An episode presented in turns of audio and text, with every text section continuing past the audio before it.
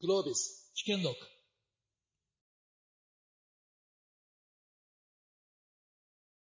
はい。では、改めまして皆さん、こんにちは。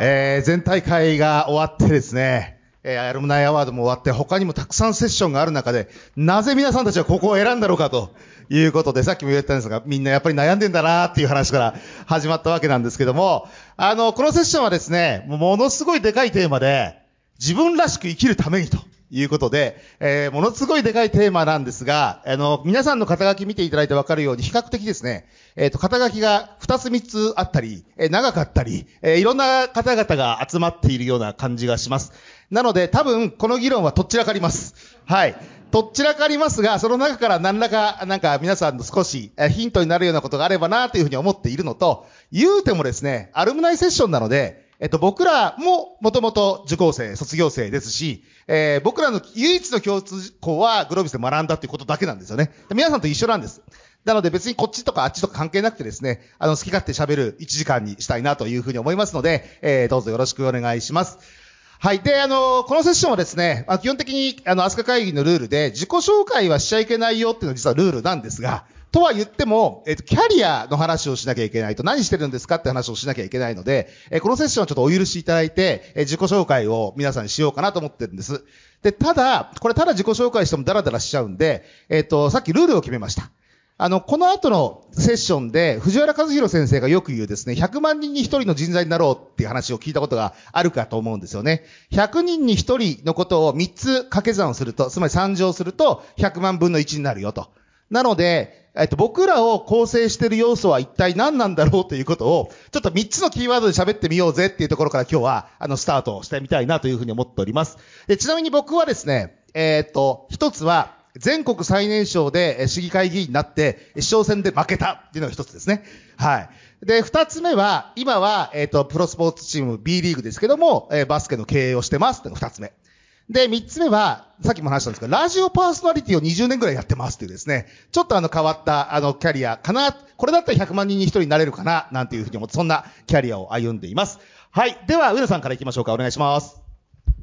はい、えー、じゃあ僕僕を構成する3つっていうとですね、まあ、まずはじめに1つ目来るのは漫画ですね。あの、圧倒的に漫画が好きと。えー漫画関連と、あとベンチャー経営。えーこれ実はですね、これも10年ぐらい、えー前々職の子会社代表というのをしてたところから、あー行っております。そして、最後3つ目、これ川崎さんから言われて、すごい悩んだんですけれども、えー事前打ち合わせとちょっと一点変わりまして、変更。へー変更しまして、うんスマイル0円と。何それ？何言ってるか分かんないですよね。全然わかんない これ分かんないですよね。全然わかんないこれね、言わないと分かんないなと思うんですけど、連綿と、こう、の全然分かんないって言っていただけたのが良かったんですけど。えーマクドナルドで働いてました。そう話じゃないでしょ。あの、もともとね、あの、学生の時に、大学生の時に、キャンプカウンセラーっていうことをやってたんですキャンプカウンセラー。はい。まあ、誰かのために尽くすとか、うんキャンプをプロデュースするとか、子供たちとか小学、中学生向けにっていう、その人のためにっていうのをやってたんですよ、うんお世話をするとか。で、その後、バイトをしてたのが実はトイザラスで、サービスカウンターっていうクレーム受付したりとか、うんお客さんのご案内をするみたいな。うん。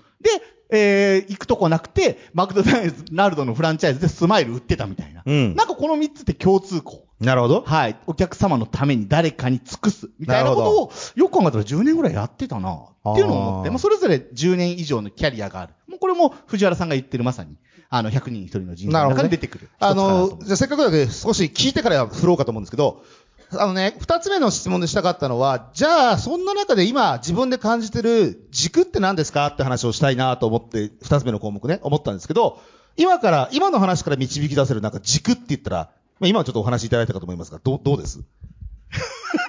もう三つ重ならないっすよね、軸ね。これ、これが一番難しかったんですけれども、これな、3つの、漫画とベンチャー経営とスマイルズレンって言われても、まあわかんないですよね、逆にね。僕も今困ってるんですけども、答えながら。うんえーでも何なんだろうなと言ったときに、な、重ねていくと、なんか結局その、まあ、人とのつながりとか人的ネットワークとか、ネットワークに集約されるかなっていうふうには。人と繋がはいって仕事がするのが好きみたいな。そうですね。誰かのためにとか、人とつなげるとか、なるほどいうことが、どの3つにもあるなっていう。じゃあいろんな仕事をこれまでしていく中で、やっぱりそこって一つの半、なんか自分の中で選択肢を選ぶときの、まあ、それこそ判断軸になっていたみたいな、そんなイメージ。そうですね。ちょっと能動的に見えないかもしれないですけれども、うんまあだ、やっぱりし、例えば、ベンチャー経営なので、えっ、と、株主とか VC に出資をしていただいているので、まあ、エンジェル投資家に対して、まあ、責務を果たすとか、うん何かをしなきゃいけないなとか、登録していただいているドローンのパイロットの人たちのために、まあ、こういう仕事を作っていこうであったりとか、うんまあ、社会を変えようであったりとかっていうのは、あの、根底に共通語として流れているな。なるほどね。ということです。漫画ってなんでそこに入ってきたのかなみたいな、ちょっと不思議だけど、また後で聞こうかなと思っています。はい、じゃあ、まさかさん、お願いします。はい、えー、松坂と申します。よろしくお願いします。えっ、と、私は、まず一つの柱が教育っていうところです。大学時代も教育学部でして、その後に入った会社も社会人向けの教育事業を行っている会社に入りました。二つ目の軸が組織づくりです。そのですね、社会人向けの教育事業をやっている子会社として人事系のコンサルティング会社、企業内の人材育成をしていくということを、えっと、企業として子会社を作ったというのが、え二つ目のキャリアとしてありました。その中ではずっとですね、えっと、人づくり。まあ、やっぱり組織、すごい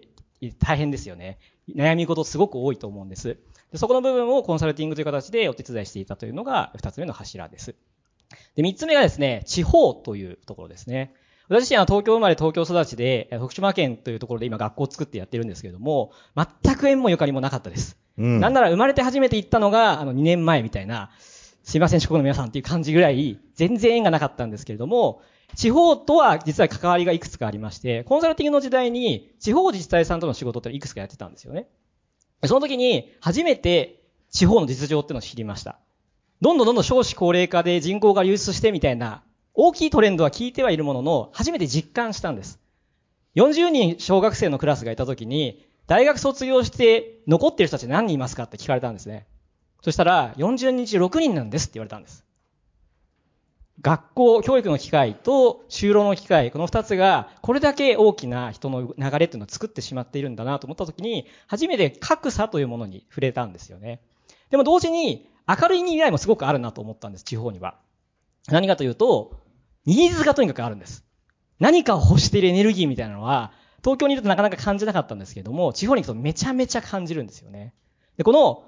ないということがあるということが、すごく地方の強みだなというふうに思って、地方から新しいものをどんどん作っていこうということで、今、学校の運営をしているというところです。なるほど。今実際こう学校を作ってみて、そのなんか、みんなが求めているものが作られてきたな、みたいな実感あるんですか？えっと、すごくありますねなんかこう、石を投げ込んでみたら、思った以上に波紋が広がってしまったみたいな、そんな感覚はすごくあるなというふうに思います。で自分自身もずっとですね、教育っていうところは一つの、まあ、中心的な、まさに軸として、まずっと思っていて、何がこう、教育業界を変えていく手こになるんだろうなっていうのをずっと探し続けてきたんですよね。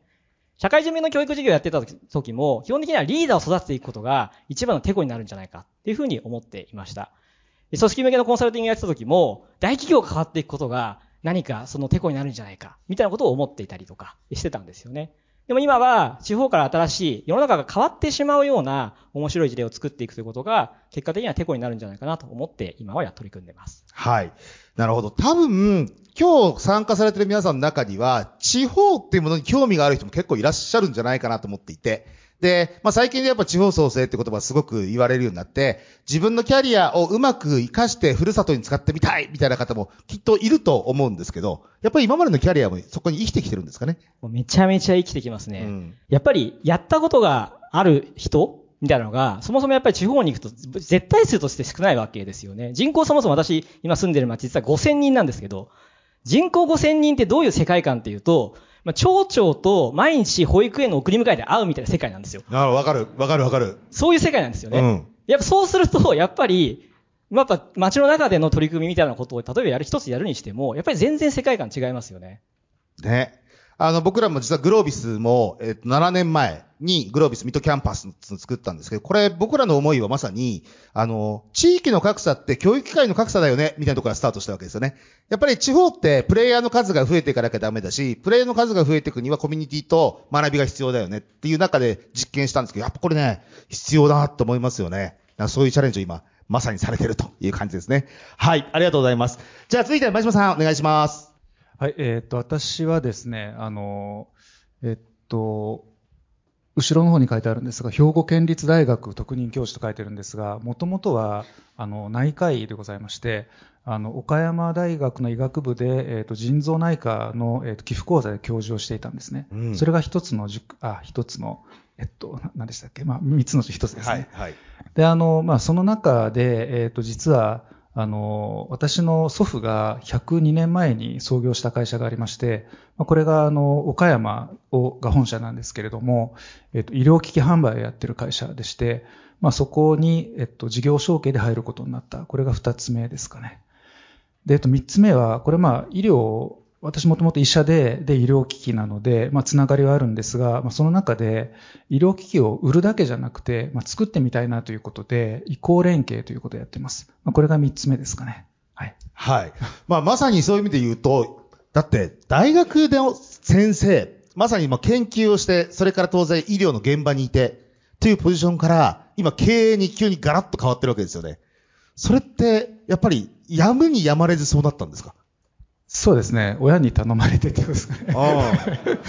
ねえ。まあ、あの、一年ぐらい、ちょっとあ間があったんですけど、はいまあ、迷った上で決めたって感じですかね。なるほど。迷った上では、やっぱりな、何を迷ったんですか、それは？やはり、あの、まあ、その、アカデミアでのキャリアを、まあ、捨てることになりますからね。ん。まあ、まあ、なんですが、一方で、まあ、そこまで結構やりきった感はありまして、うんまあ研究とか教育とか認証とか、まあ、なので、そこ、まあ、47歳だったんですけど、そこから次の、なんか全然違う世界に行くのも、まあ、せっかくの機会だし、面白いかなというのはありましたね。なるほど。やりきった感ってもしかしたらすごいいいキーワードかもしれないですね。確かに。あ我々も何何かやりきって今に至ってるかもしれないみたいな感じがしましたけどね。ちなみに今日あの参加してる皆さんの中で、えっ、と、事業承継をこれからする予定ですよっていう人はどのぐらいいらっしゃるんですか？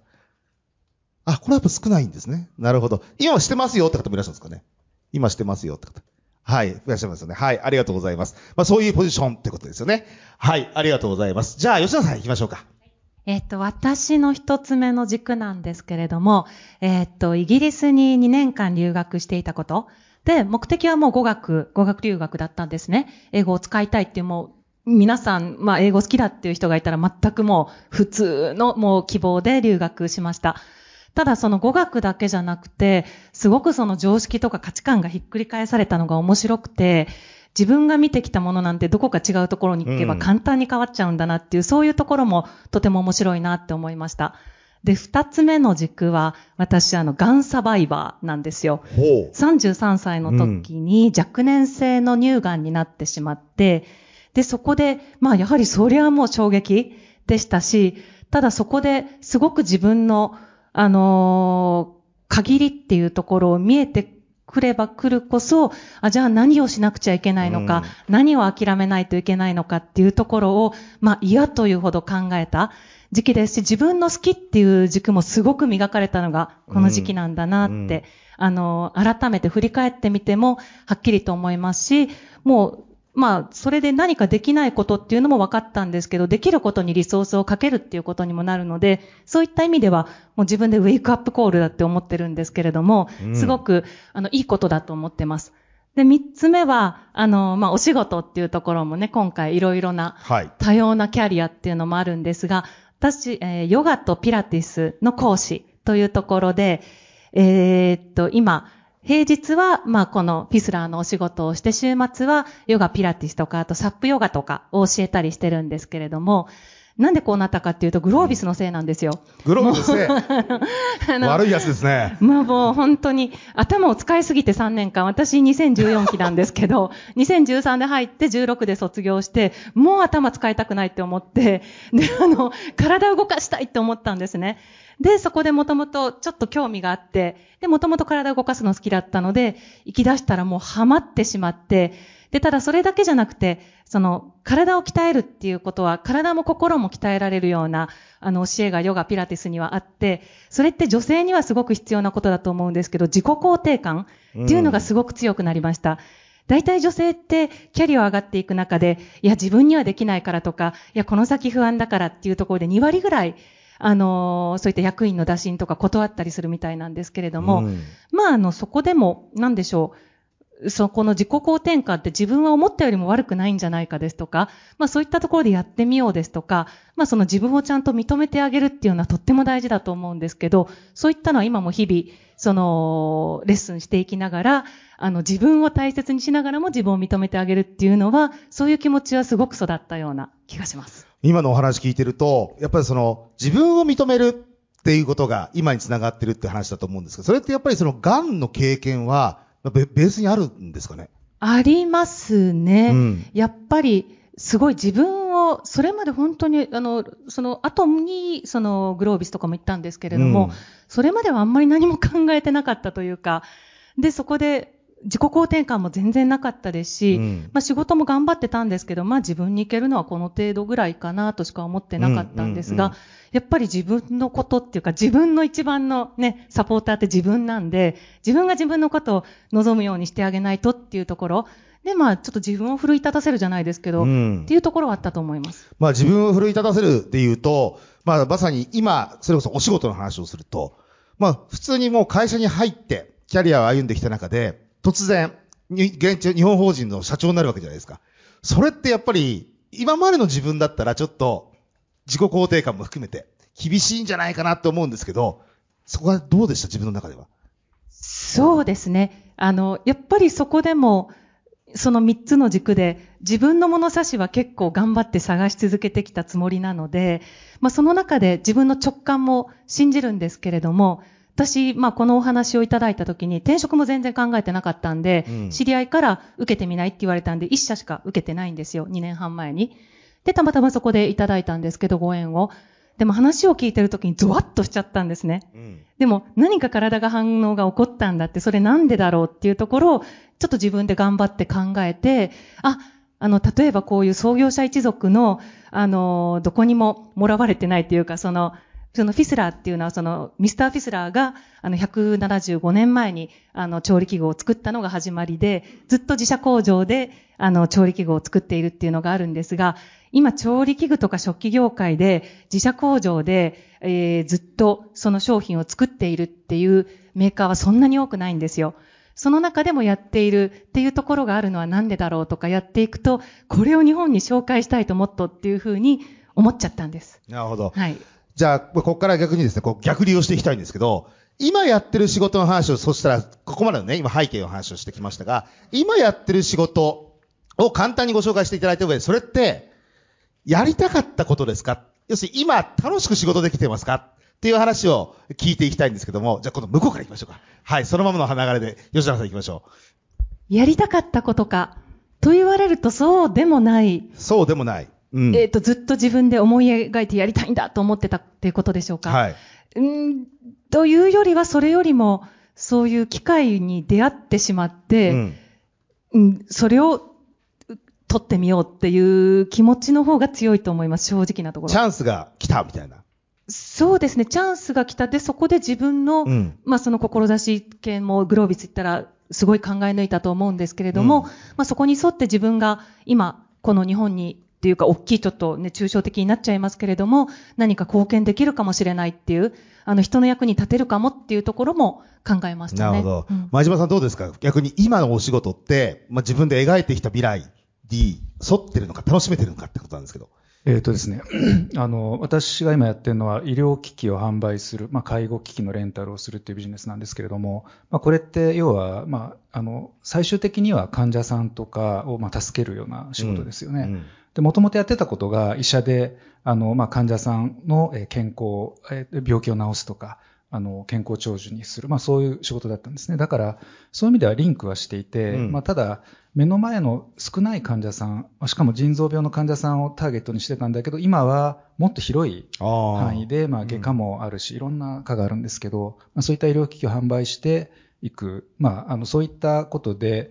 リンクはしていて、あの、面白さも感じています。で、ちょ、ちょっと言いましたけど、うん移行連携とか、うん学術本部を作って、あの、まあ、海外の最新の医療機器情報を、まあ、えっと、月刊誌にしているとか、まあ、そういった活動もやってまして、うん。まあ、そまあ、そういう意味でアカデミックな、まあ、そうですね、あの、そういうちょっと、売るだけじゃなくて、あの、ちょっといろいろ最新の情報を集めるとか、まあ、そういうこともやってます。なるほどはい。楽しめてますか？はい、そうですね。はい。まあね、でもそういう意味で言うと、お仕事、まあ、先ほどね、ある意味、やむにやまれず継がなきゃいけないみたいなこともあったわけじゃないですか。想定はしてなかったわけですもんね。そうですね。あの、転職の1年前までは想定はしてなくてって感じですね。はい。想定をしてないけども、今、ある意味自分のやりたいことに近づけられてるっていう、まあそんな感じですかね。結局、まあ全然知らなかった世界に触れたって感じですかね。まあうんですから、まあ非常に狭い世界で生きていたのが、まあ今の世界はもうメーカーさんもいれば、まあ顧客もいるし、それから銀行さん、証券が、まあ上場企業なんで、証券会社さんとか、まあ株主もいますし、まあいろんな人を相手にしてやってるって感じですかね。なるほど。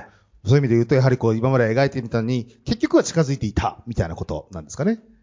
うんですかね。まあまあ、新しい世界に足を踏み入れたって感じですかね。なるほど。はいありがとうございます。はい。新しい世界にといえば、松坂さんもね、だって今まで組織コンサルやって、社会人教育やってきて、まさか、徳島つっても徳島市内からさらにものすごい山奥に今いるわけじゃないですか。ものすごいってちょっとやめてもらっていいですえ？かこの間行った1けど。時間ぐらいで着きますこの間行ったけど、これで正しいのかなと本当途中で思いましたけどね。Google マップで見るともう本当に緑色で周りがね。自然豊かなところでやらせていただいてます。そう、今のお仕事はどうですか？逆にこう飛び込んでみて、まあ、狙っていったわけじゃないんだろうけども、どう捉えてます？あの、学校っていうところには、やっぱ最後行き着くイメージがあったんですよね。教育っていうところにしてやっぱ旗を立てていくと、やっぱ最後行き着くところって学校だと思うんですよ。やっぱ学校で究極の仕組みだなというふうに思っていて、で、年代でいくとなんとなく私のイメージは、50歳ぐらいになったら、学校のなんか再生とか変革みたいなことを、なんか東京の中高一貫校あたりでやるのかなみたいなことは、実は考えてました。うん。考えてましたう。ん。で、この話をもらった時に、私自身その時36歳だったんですけども、その36歳で話をもらった時に、なんか随分と早いなって思ったんです。随分と早いな。随分と早いと思ったんうんです。ただ真剣にその時に向き合った時に、あ、このタイミングしかないなってすごく思ったんです。実は、そ完成するまで2年かかったんですね、その後。で、その後、15歳から20歳っていう高専っていう仕組みなんですけれども、卒業生の第1号が生まれるのにそこから5年間かかるんです。で、20歳です。言うて20歳です。うん。その人たちが社会に出て活躍する。例えばその時の自分当時の年齢36歳、まあ、30代後半とかぐらいになってきて、本当にいろいろ面白いことができるんじゃないかというふうに思うぐらいになった時、私何歳だろうって思ったんですよね。そしたら、いわゆる還暦だったんですよ。還暦だったんです。で、あ、甘かったなって思ったんです。いかに人生100年時代といえども、学校を完成させるで終わりたくないなって思ったんです。私自身は学校を作りたかったっていうのはもちろんありますけれども、作りたいだけじゃなくて、学校を作った後に、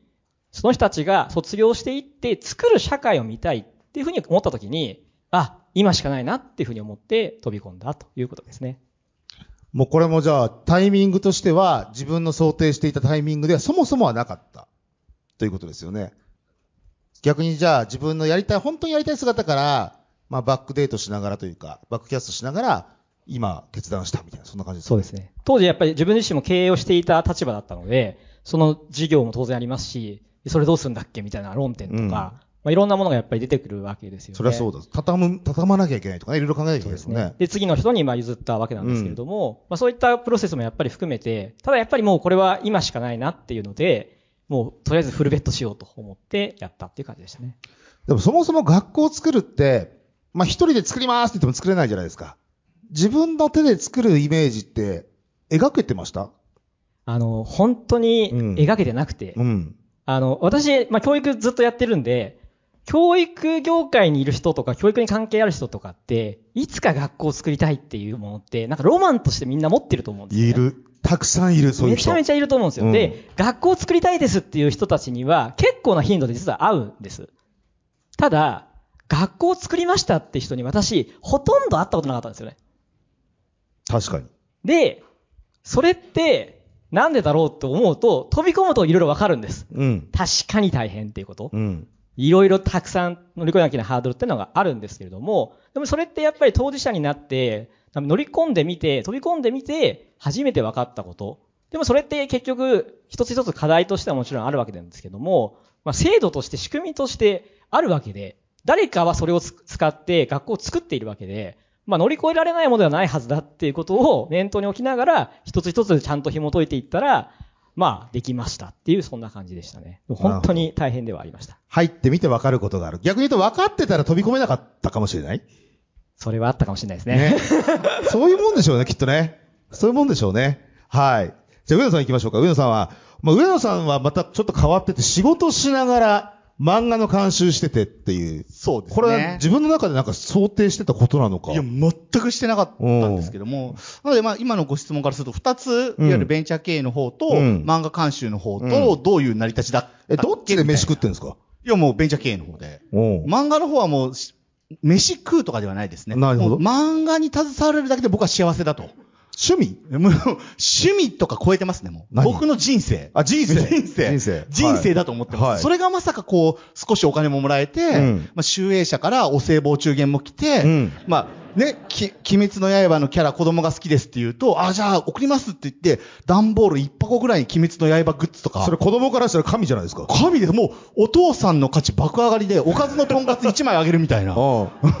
もうリスペクト感が半端ないです。この前、ろくでなしブルースの T シャツが3枚ぐらい届いて、んあの、今日着ようかどうか迷ったんです多分漫画の話をしていくとずーっとこれ続くと思うんだけど、えっとそもそも漫画は好きだったんでしょ漫画は好きだったんです。うんなので、あの、二つで言うと、ベンチャー経営の方に関して言うと、人生どうしようかなと思った時に、誰かに使われて、自分がやりたいことは100%やれない人生、いやいや、100、ん？全部はやれない。まあでもやりたいことはできる。うっていうのと、あと、まあそんなの関係なくやりたい人生をやれるようにするっていう、どっちかしか道はないなと思って、悩んだ挙句に、やっぱりそうすると起業だなと思って起業したと。うん。いうのがまず一つはいなんですね。うんで、漫画の方に関しては、まあ、好きだ好きだっていうのをずっと言ってたらですね、あのーこの後ろにいる方のあの、田久保さんっていう人がですね、はいあのー漫画の研究をじゃあ、けんやりましょうと、研究プロジェクトと。田久保さんが今存在感消してるんだよ、から。いやいやもうね、オーラ出てますから。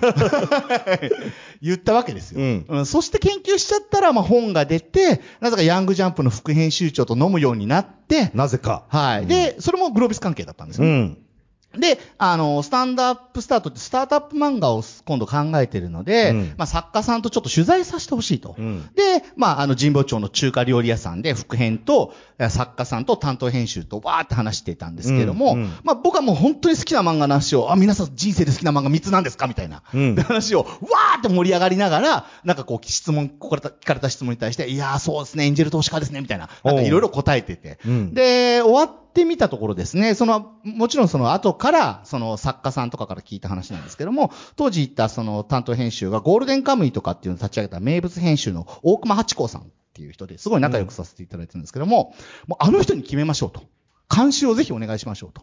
でも、終わって即言う、大熊さんが、そういうことをお願いするってのは今まで見たことがないと。うん。えーで、それはやっぱりその、上野さんの漫画愛が多分伝わったんだと思いますみたいな。なるほどね。話を、まあ、作家さんからされたっていうのはあったんですけども、まあ、そんな定契機で、まあ、関わるようになったら、なぜか、今、あー連載してる漫画とドラマと、で、連載がまだ始まってないけど、2作品の監修と、まあ、ヤングジャンプの新人漫画賞の、えーウェブページの改訂とか、よくわかんないことも手伝ったりとか。だんだんだんだん本業の時間なくなってくるじゃないですか。そうです、そうです。うんまあ、でも、漫画に関われるんですから、もう本当幸せですよね。なるほどねはい。ただ、今の皆さんの話を聞いてると、多分その転機っていうのは自分の望んだタイミングじゃ来てないわけじゃないですか。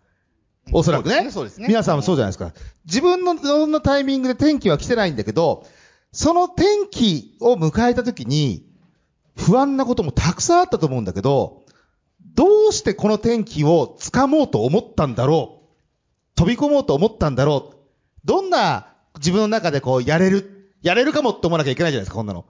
なんでやれるって思ったんだろうそんなことをちょっと聞きたいんですけど、どうですか？じゃあ、今度、あの、自由討論でも全然いいんですけど、さっき、だって裏で自由で喋ろうって言ったじゃん。こんか前にして急にみんな固まってるからさ。マイク持たなきゃいけないから、ちょっと喋れないですよ、ね。あそういうことね、そういうことね。はいはい。はい。どうですか？だから、なぜこう飛び込もう、飛び込める、これいけるかもって思ったんだろうって話なんだけど、いけるって思いました？どうです？あの、私から、うんあの、私は、あの、いけると実は思ってました。これがすごいよねっ。て思ってたんですけど、うんまあ、要は、誰もやったことない仕事だったわけですよね。えっ、と、高専としては一応19年ぶりで、えー学校法人も同時に立ち上げるっていうのは日本で初めての取り組みなんです。でその事務局長っていう仕事は、誰もやったことはないわけですよね。うんだから、そもそも比較するものはなかった。で、もっと言うならば、え当時別に事務局長になろうと思ってなったわけでは実はないっていう。募集もされてなかったし、とりあえず、入ります移住しますって言って、どうしましょうね、肩書きって一緒に考えたっていうぐらい、何も決まってなかったんです。ただその時に自分自身がすごく思ってたのは、えっ、と、まあ私、一緒にやってる仲間たちっていうのは、あの、例えばサンサーの寺田さんだったりとか、ZOZO の CTO だった大倉さんとか、あの、今日も来ていただいても、桜インターネットの田中さんとか、いろんな方々に今日来て、あの、接するわけですよね。で、そういう、もう本当に世の中でもう一線走ってる人たちと、まあ一緒にやっていくわけですよ。ってなった時に、能力はもちろん自分の中で、ある程度、まあ、やれるかなっていう感覚はもちろんあるわけですけれども、何が自分に必要かなっていうふうに思った時に、とにかく自分の時間と労力、パワーっていうのをもう全部フルベットすること以外ないと思ったんですよね。それ以外、その人たちと肩を並べて一緒に話をして、これを実緒に作ったっていうふうに言えるだけの、まあ自分自身は当時それではなかったと思います。ただ、書ければ、それは一番コミットするわけですから、コミットした人にはやっぱ叶わないっていうふうに思ってたので、まあ、決めてやればやれるよねっていうふうにまあ思ってました。どのぐらいの覚悟を持ってたかっていう話をよく話をするんですけど、まあ、特に地域に学校を馴染ませていくっていうのはとかすごい大事な仕事なんですよね。当時はやっぱり東京を中心に、まあ、企業家の人たちが作っていたところを徳島県に作るというところなので、まあ、地域にこうどうやって馴染ませていくのかってすごい大事なんですけど、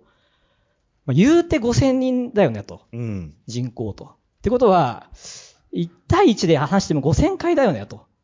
じゃあいけるかなって思ったんですよね。でもそれをやる覚悟はないと飛び込めなかったなっていうふうに思いますけど、でそれをやる覚悟は自分の中ではできたので、まあ、いけてるかなと思ったっていう感じでした。能力っていう面では？だって、それこそまた全然違う力が求められるじゃないですか。まあでもなんか考えたら、こう、こういう道をやったらいけるかなっていうのに合わせていけば、まあ、道はあるので走れるかなっていう、それだけですかね。なるほどね。頭で考えたものうんに、どうやって自分の、なんかこう、現実を合わせていくのかっていうことが、結構ポイントだなというふうに自分自身はずっと思っていて、なんか、やったこと誰もないけど、なんかいくつかの組み合わせを組み合わせればできるってことだと思うんです。100メートル9秒で走ってくださいはちょっと無理かもしれないけれども、学校を新しく立ち上げるだったら、なんかまあ、組み合わせればできるかなって思ったのを一個一個組み合わせていって、足りないものもありましたけど、まあそれは獲得していくのが、まあ大事だよねっていうのは、まあいつも思ってることかなと思います。そこを獲得していこうっていう、でも貪欲さはあったんでしょうね。だからね、きっとね。埋めていかなきゃみたいなね。ずっとそうだったので、もともとその人事系のコンサルティング会社を作るときにも、うん。誰からも実は人事コンサルを教わってないんですよ。うん。こんなこと言っちゃいいのかな？なんですよね。なんですけど、でも、えっ、と、私自身のバックグラウンドは心理学なんですけれども、人の心理ってこういう風に作られているよね。こういう風にしたらこういう行動って起こるよねっていうのを考えていったら、そうなるような組織づくり形態を作っていけば、まあ人が生き生き働くっていうことって実現できるよねって頭の中ではわかるわけじゃないですか。うんで、それをどうやって目の前に具現化させていくのかっていうところを、いろんな手を変え品を変えやっていくっていうことを、まあずっとやってきたので、頭の中で描けたことは、結構な形で、あとやるだけっていうふうになっていくなるほど。のかなと思ってなるほどま。す。地方は大変ですよね、でもね。5000人会うって言ったって絶対最初にお前どこ中って聞かれますもんね。絶対ね。はい。では、真島さんどうですか？それこそ経営の現場にいきなりですよね。そうですね。はいあの、私の場合は、あの、まあ、あの、医学部にいたので、結局経営学って学んでないんですよね。まあ、その私に対して、あの、上場企業の役員になれっていう、まあ、非常に無理筋な話で、うん。まあ、なので、本当不安だったんですが、ちょうどその2015年かな、あうん。2014年か、その頃に、グロービスの、えっと、オンラインの単単単価制か、がスタートしたんですよ。うん。で、ちょうど私は会社に移った時にスタートしたので、あ、これはなんかの縁だなと思って、あの、参加させていただいて、で、その次の2015年の、えっと、4月かな、ぐらいから、あの、本科生として、オンラインの一期生ですかね、として学ばせていただいて、ということで、まあ、あの、グロービスで学びながら、それを実際に、あの、経営に、まあ、使えるんだ。まあ、そういう、う後ろ盾というか、まあ、それもありましたので、あの、まあ、なんとか、こう、移れたっていうことはありますかね。なるほど。はいまあ、逆にじゃあもうそのポジションをやらなきゃ、ある意味やらなきゃってポジションですもんね、今回はね。飛びに取りに行ったというよりはもうやらなきゃっていう状況だから、ま、学ぶ必要自分であるなってやっぱ実感したんですかね？そうですね。あの、最初は取締役として2014年9月に入ったんですが、あの、まあ、私の、えっと、父が会長だったんですが、会長からは、あの、まあ、あの、まあ、会長の次の会長ぐらいをやって、あんまり無理しなくていいというふうに言われてたんですね。はいはいはい。まあ、それが、あの、ちょっと業績があんまり思わしくなくて、で、2015年の9月から、まあ、社長をやることになりまして、まあ、ええ、なかなか大変だったんですが、まあ、それもやはりグロービス学びながらっていう感じで、まあ、乗り切ったというところですかね。やれるって思いました？まあ、あの、えっと、あまり必要のないところは変えないっていう、まあ、ポリシーでしたので、あの、まあ、必要なところは変えていくべきなんですけど、あの、まあ、そういう感じでしたので、まあ、周りの方も、あの、ちゃんとしっかりしてましたし、はい。はい。まあ本当にそういう意味で言うと、周りがある程度こう、その立場にさせてくれたみたいなところもあるんですかね。そうですね、はい。やはり、まあ、全然経験のない経営をやってた周りがずっと残ってましたので、うんはい。はい。まあ本当そういう意味で言うと、まあこれは自分の予期するタイミングじゃないところで来たけれども、支えられる仲間が周りにいた、環境があったっていうこと。そうでしょうね、ねはい。そして学びがあったということですよね。は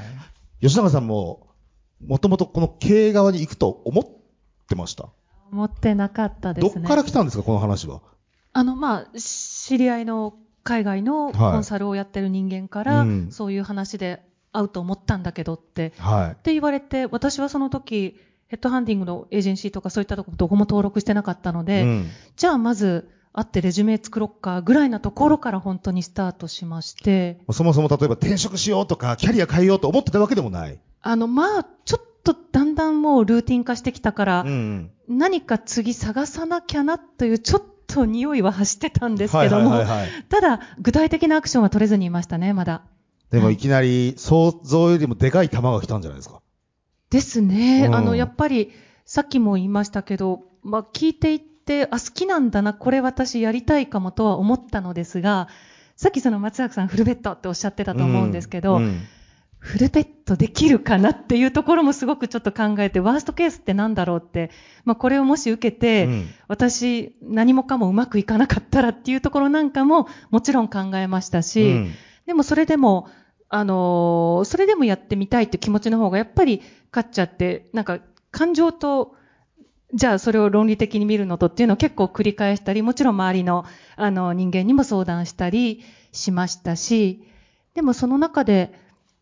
そうですね、あの、例えば私はセールスマーケティングをずっとやってきたので、じゃあそのバックオフィスの経験が全くないっていうところで、じゃあ例えば、あの、ファイナンスとかサプチェンとか、うん。HR とか、そういうところに関しては、まあ、インタビューの時から、まあ、5、6回ぐらいあったんですけど、ないとは言われてたところをどう補うかっていうところで、まあ、ないから、じゃあやめるじゃなくて、じゃあないところはこう補えますよっていうところを、割と、あの、えちょっとはったりっていうわけではないんですけど、でもそれって言ったら結局自分の耳に返ってくるんで、うんうんあ、じゃあできるじゃんって思ったりとか、あの、やっぱり海外でインタビュー受けていると、ちょっと目をそらしただけでも自信がないんだなって思われたりとか、ちょっとそういうところでの態度も見られるので、そこは結構しっかりめに自分で出たら、あ、逆に自分の戒めにもなったりとか、まあそういうところで、あの、最終的には最悪は分かりつつ、じゃあこれなら試してみようって、これで失うもんはないわっていう、なるほどちょっと卑怯に、なるほどはいでもと挑戦しました。なるほど。でもその中でやっぱりやっていく中では不安になることもきっとあったと思うんですけど。もちろんそれは、ねえ。ありましたけれど一方で立場もあるから弱音も吐けないじゃんみたいなこともあると思うんですよね。だから、いける人といけない人は腹決めて突っ込んだ後が結構大事な気がしているんですけど。もうまさにそこがスタートです。それはどうですか？腹決めて突っ込んだ後、不安もいっぱいあったと思いますけど、どう乗り越えてきました？でも、なんとかならないことはないです、絶対。絶対なんとかなるんです。あの、そこはもう断言できます。なるほど。もう辛くて辛くて、もう二鉄三鉄やって、はいもうちょっと点滴ぐらい打たないと仕事できないって思っても絶対なんとかなりますから、うんなんであんまり先のことは気にせずに、それマインドフルネスとかヨガとかでもあるんですけど、今あることに集中するんだってなったら、絶対なんとかなります。とは、この2年半で断言できます。やっぱそこは先ほどの話でフルベッドして、腹くくって、あとは何とかするっきゃないみたいな。そんなところですかね。だって、上野さんだってきっと漫画の話だって最初は好きだったのに、いきなりこう、でかい仕事いっぱい舞い込んできて、ビビることもいっぱいあるわけじゃないですか。そうですね。これを俺に聞かれてもわかんねえなみたいなことは結構あるんですけれども、でもその、まあ、引き受けた時にはもうやりたいことでもあるので、もうなんかこうやれるかなとかは、一瞬は頭をよぎりましたけども、うんやっぱりやりたい方が頭をかっちゃったので、うんまあそういうのがこう意識がなくなっちゃって、もうやろうっていう気持ちになってたんですよね。で、その後でその、例えば漫画の設定であったりとか、えっ、と、例えばこの前新しい話であれば、えっ、と、ある疾患に日本人の40%が罹患したとして、えーそれが50年経った時に日本人口のなんか総数全部を占めるぐらいになるには、なんかどれぐらいの年数が必要なのかみたいな。あの、遺伝的疾患ですみたいな質問が来てですね。お俺関係ねえよなと。え、俺ベンチャー経営者だよねみたいなうん。どうしようと思ったんですけども、なんとグロービスにはお医者さんがいっぱいいるんですね。そこにもいるし。はい。ねえ聞いちゃったら、うんなんか一人の人は AI とかでなんか計算してくれて、うんはい僕に計算式を全部出してくれてですね。まあ、うんあの、その質問した時にまず最初、いや、あの、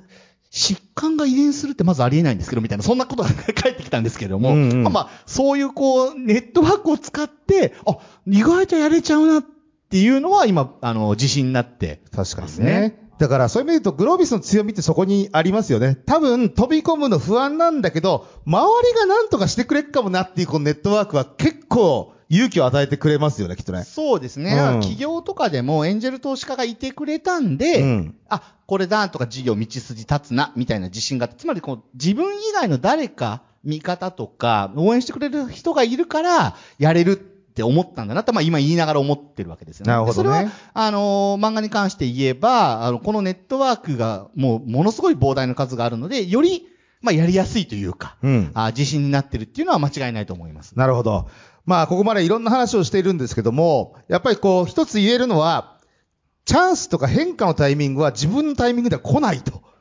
で、それは不安なんだけど、不安なんだけれども、そこでフルベットするだけの思いがあれば突っ込めると。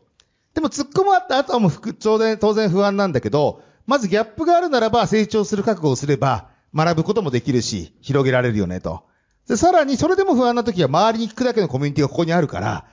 そういうこう、生態系の中だからこそ少し前に向いて飛び込める。まあそんなことがあるのかなと思いますよね。だそうするとやはり、な、飛べる人と飛べない人の差って結構あるかなと思うんですけど、比較的ここにいる僕らは、飛びやすい環境にあるのかもしれないというふうに思ったりはしましたけど、え異論あります？こんな感じ？大丈夫？はい。ということなんですが、あのですね、ここからあと10分ぐらいかな？あと10分ぐらいですよね。はい。あの、質疑応答を、えー取る時間だというふうに思っているんですが、えっ、と、まあ、ここまでちょっといろいろとお話をしてきましたけれども、おそらく今日は本当自分これからどうしていこうかな、グロービスたくさん仲間にあったしな、やりたいこともあるしな、っていう皆さんだと思うんですけども、えーぜひ皆さんから質問2、3人、ちょっとまとめてお伺いをさせていただいた上で、えっ、と、好き勝手答えるという時間にしてみたいなというふうに思います。はい、ありがとうございます。あの、東京校22期生の年だと申します。あの、今日お話聞いて、その天気の時にどう心が動くかってことですごいこう、チャレンジされたのかなと思うんですけど、一方で、こう、日々、こう自分と向き合うみたいなところも、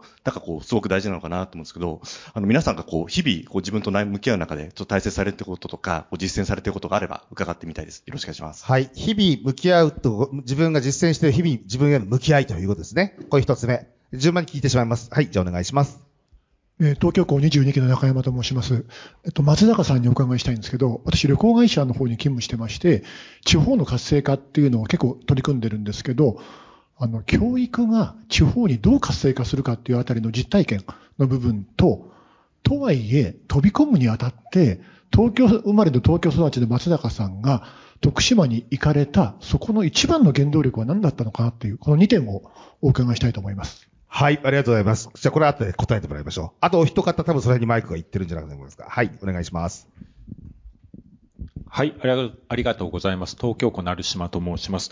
えっ、とですね、先ほどから聞いていますと、キャリアが向こうからやってくるように聞こえてくるんですけれども、それって全く想定していなかったタイミングで、あの、現れて、多分自分が引き寄せてるんだと思うんですけれども、その引き寄せるものって一体うん。自分にの中では何だっていうふうに考えてますか？なるほど質問です。どうしてはいそのチャンスが舞い込んできたんだろうという、引き寄せは何かって話ですね。はい。自分への向き合い方。えーそれから、松坂さん先ほどじゃあお話を聞かせていただいて、それからこのチャンス、天気はどうして舞い込んできたのか、みたいな話ですね。えっ、と、どっち、どの質問に答えていただいても結構ですが、どっちかの質問にじゃ答えていただくという形でいきましょうか。はい。じゃあ、えっ、と、まずじゃあ吉永さんからいきましょうか。はいえっと、そのキャリアをその引き寄せるっていうご質問あったと思うんですけど、その思ってなかった時に来たっていうところで、ただまあ、全く何もアンテナ張ってないと、当然そこは舞い込んでこないので、何かしらさっきもお伝えしてた匂いを発してたって私、ちょっと言っちゃったんですけれども、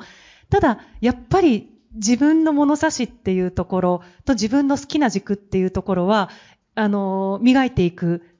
というところはすごい大事だと思うんですね。で、やっぱりそれをこういう、せっかくロービスっていういい人的ネットワークがあるわけなので、やっぱりそういう人たちに話をしたりとか、あとやっぱりメンターっていうところもすごい大事だと思います。自分があのビジネスをやる上で尊敬している人間ですとかあれば、やっぱりそういう人間と話をしていったり、自分の好きな軸っていうのを語ったりですとか、じゃあそうすると自分がどうありたいのかっていうところも少しずつやっぱり形成されていくと思うんですね。で、そしたらやっぱりそれを覚えてくれてる人がいるっていうところなので、うん、じゃあこういうお話が来たんです。私もやっぱり、合いそうだよ、君にっていうところで話を、この、今回の話をいただいたので、やっぱりそういう自分の、あの、職種がというか、あの、働くところっていうのは、やっぱり自分の、あの、ネットワークっていうところには分かってもらえるように、あの、俺は言ってるけどじゃなくて、向こうがどう受け取るかなので、やっぱりそこが伝わってるかどうかっていうところは、少し時間をかけたりとかした方が伝え方っていうところは、あの、少し意識した方がいいかなとは思います。はい。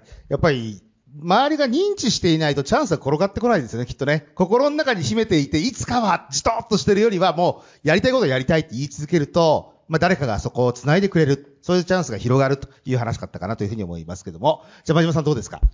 はい、あの、そうですね。私はじゃあ日々やっていることの方からいこうと思うんですが、はい、あの、まあ、あの、健康のために1万歩歩くですね。なるほど。はい、まあ、歩きながらちょっといろいろ考えるとか、まあ、そういうのはあるかもしれません。はい、考える時間って、やっぱりそうやって、なんていうかな、自分が作っていかなきゃ難しいですか？きっとお忙しいですもんね。まあ、そうですね。まあ、それもありますし、歩いてるときは割といろいろ考えれるとかいうのはありますね。それからあとは、実は最近あの、アルムナイスクールで中国古典を学んだんですが、はい、そういう意味で、論語とか、うんと孫子とか、まあそういったものもちょっと読んだりとか、いうこともやってます。はい。まあ考える時間とか、自己投資をしっかりとする、その時間を作っていく。まあそういうことなんですかね。はいはい、まあやっぱり成長し続けなければいけないということなのかもしれませんね。はい、じゃあ、上野さんに行ってしまってから最後、松坂さんに戻りましょうか。じゃあ、あの、引き寄せの方を、はい、えー、行こうかなと思うんですけれども、はい、えっ、ー、と、ここに関してはもう僕は明確に一個ありまして、まあ、焦点を積むことだなというふうに思っております。うん、はい。つまり、あの、本当に例えばですね、あの、グロービス皆さん行ってるから、あの、校舎でトイレとか行くじゃないですか。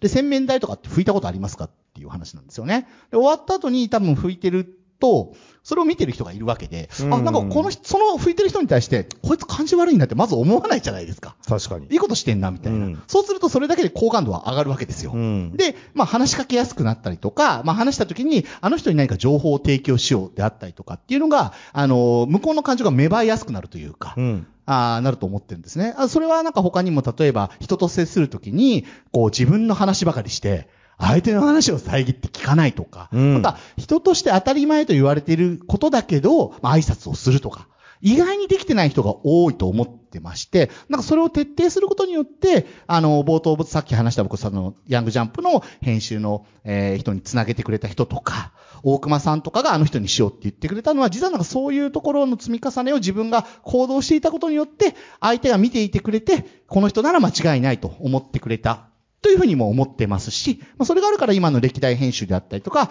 エンジェル投資家にもつながったりとかっていうのが、あの、しているんじゃないのかなというふうに思ってます。なるほど。はい、まあ、そういった先ほどの話で言うと、自分はどうしたい、こうありたい、こういうことに興味があるってことを言葉で発することも大事だけど、一方で言葉にしない形で、姿で見せるというかね、姿勢で見せ続ける。あるいは自分を応援してくれるファンを作っていく。あんまりそこはあざとくいくわけではないけれども、でもそういうのが、一つ一つが実はすごく大事なんだよね。そうですね。っていうね、はい、振る舞いってやっぱりありますもんね。伝わるものもね。はい。じゃ、松坂さん。まさに地方というテーマで来ましたけどはい。ありがとうございます。あの、まず、地方っていうところに与える影響なんですけど、やっぱり学生ってとにかく若いわけですよね。私たちで言うと15歳から20歳っていうところが、高齢者率が53%とかの街に突然やってくると。で、5年間かけて人口の4%がその人たちになっていくっていう、まあ、構図なんですよね。で、そうなってくると、とにかく若者がやってくると。これはもう無条件に、すっごい印象的な言葉があるんですけど、若いってええんだと。地元の人たちが言ってくれるわけですよ。もうとにかく何がっていいんだ。若いってのはいいんだと。で、それは本当にそうだと思うんですよ。活力、パワーっていうものは、すごくやっぱりそういうのって生まれるなというふうに思います。で、また、学校ができることによって、もちろん学生だけではなくて、保護者の人たちだったりとか、あとは私たちのようなスタッフだったりとか、あとは起業家の講師の方だったりとか、本当にたくさんの人流が生まれるんですよね。で、ある種特別な場所に神山町という、今まで縁もゆかりもなかった場所がなっていくっていうことが、教育がもたらす力だなというふうに思うんです。例えば私は東京高校に通ってたので、麹町っていうとですね、思い出すわけですよ。うん。麹町、登ったな、あの階段みたいな、あるわけじゃないですか。で、あれってやっぱり一生忘れないんですよね。で、全国から私の学校でずっと集まってきてるんですけれども、全国から集まってきてる学生のその場所が、やっぱり徳島県神山町にあるっていうのは、いくいずれ帰ってくることになる場所として、やっぱり思いし、なんですかね、こう、こう心に刻まれる。でそういうことは、あの、すごく教育の効果なんじゃないかなというふうに思います。はい。あのーまあ、せっかくなんですけど、もうちょっと聞きたかったんですけど、はい新しく作った学校だから、今日キャリアっていうテーマなので、あえて聞くんですけど、新しく作るこのこの学校作りのプロセスの中でね、多分いいろんな方々が、それこそキャリアチェンジして今作る側に回って神山に移ってるわけじゃないですか。その皆さんはどういう思いでいらっしゃってる方々なんですか？どんな方々ですか？基本的にはやっぱり教育にやっぱり思いがある人っていうのがすごく多いなというふうに思います。で、学校の中で言うと、良い意味でちょっと浮いている人が 集結してるみたいな感じですね。本当に、あの、いろんな全国から来ていただいてるんですけれども、こう、教育、新しい教育を作っていくということに対しての、ま、印象っていうのはすごくあるなと思いますし、私、ある先生やってた人に言われたんですけど、あの、ずっと教育を変えたいと思って新しい学校を作るんだっていうふうに思ってここに来たけれども、今ようやく分かったんです。一年働いてみて、あ、私はスタートアップに来たんだって分かりました。実は言われたんですよね。うん。そういう意味で言うと本当にそれぐらい新しいものを作っていくってことに関心のある人たちがスタッフとしては多いかなと思います。なるほど。はい、ありがとうございます。あともう一つお答え。あ、そうかそうか、はい。飛び込めた理由。飛び込めた理由というところなんですけど、すいません、クイックに。あの、印象的だった言葉がもう一つあってですね、あの、地元のですね、まあ、あの、地産地食みたいなことをやってらっしゃる、えーまあ、レストランとかを経営している経営者の方に言われた言葉なんですけれども、あの、街づくりとか、地方っていうと街づくりとか、よく言われるじゃないですか。で私、まあ、コンサルティングとかずっとやってたので、街づくりを人づくりからやっていくってことをやってたわけです。で、その方に言われたのが、あのね、街ってね、松坂くん、作られたいと思ってないんですよね。そうなんだよ、ね。って言われたんですよわかる。うん。街って作られたいと思ってないんですよって、ちょっと深いな、これと思ったわけですよ。で確かにそれはそうなんですよね。なんか街づくりっていう言葉は非常に結構危険だなっていうことを改めて自分自身今思っていて、私自身コンサルティングの仕事をしてたので、基本的にはバックキャスティングでビジョン作って、そこから逆算して、それのプロセス一個一個切って、どうやったらそこに落ち着くかっていうのを、まあ、マネジメントしていくって仕事をしてたわけですけども、面白いものって、その文脈に行くと基本的にはリスクとして排除されるんですよ。でも、それに、を排除すると面白いものってできないんですよね。で、地方ってまさにその集まりだなというふうに思ってて、小さな芽、せっかくの土壌に生えた小さな芽を潰さないで、どうやって育てていくのか。全体にはもしかしたら合わないかもしれないけども、それがゆくゆく大きな目で見たときに大きな世界を作っていくんだっていうふうに思っていけるかどうかってすごい重要だなと思って、私自身はコンサルティングの中で、ちょっとしたつまらなさを感じた時が実はあって、要は思った成果が出るわけです。クライアントさんからも満足されるわけです。でも、もっと違う世界、面白い世界に飛び込みたいなって思ったのは、結構一番大きな理由だったかもしれないです。それって逆にさ、せやさ、って、あの、コンサルであること、地方ね、地方に僕も言いながらすごく思うのは、コンサルがコンサルとして入ってくると、地元としてはイラッとするんですよね。多分問われてるのは、プレイヤーでいられるかどうか。プレイヤー、プレイしてくれるのっていうことが問われてると思うんですけど、それどうですか？自分の中でやっぱりそこの覚悟ってありました？いや、もう本当にそれしかないですね。で、やっぱり、あの、なんですかね、こう、机上の空論でやっぱりうまくいかないことってすごいたくさんあるわけです。で、なぜこんなことやるのかとか、こんなことを計画でとかっていう話をしても、正直あんまり意味がなくて、もうシンプルに地方は誰がやってるかなんですよ。で、野菜作ってるか作ってないかなんですよ。本当に。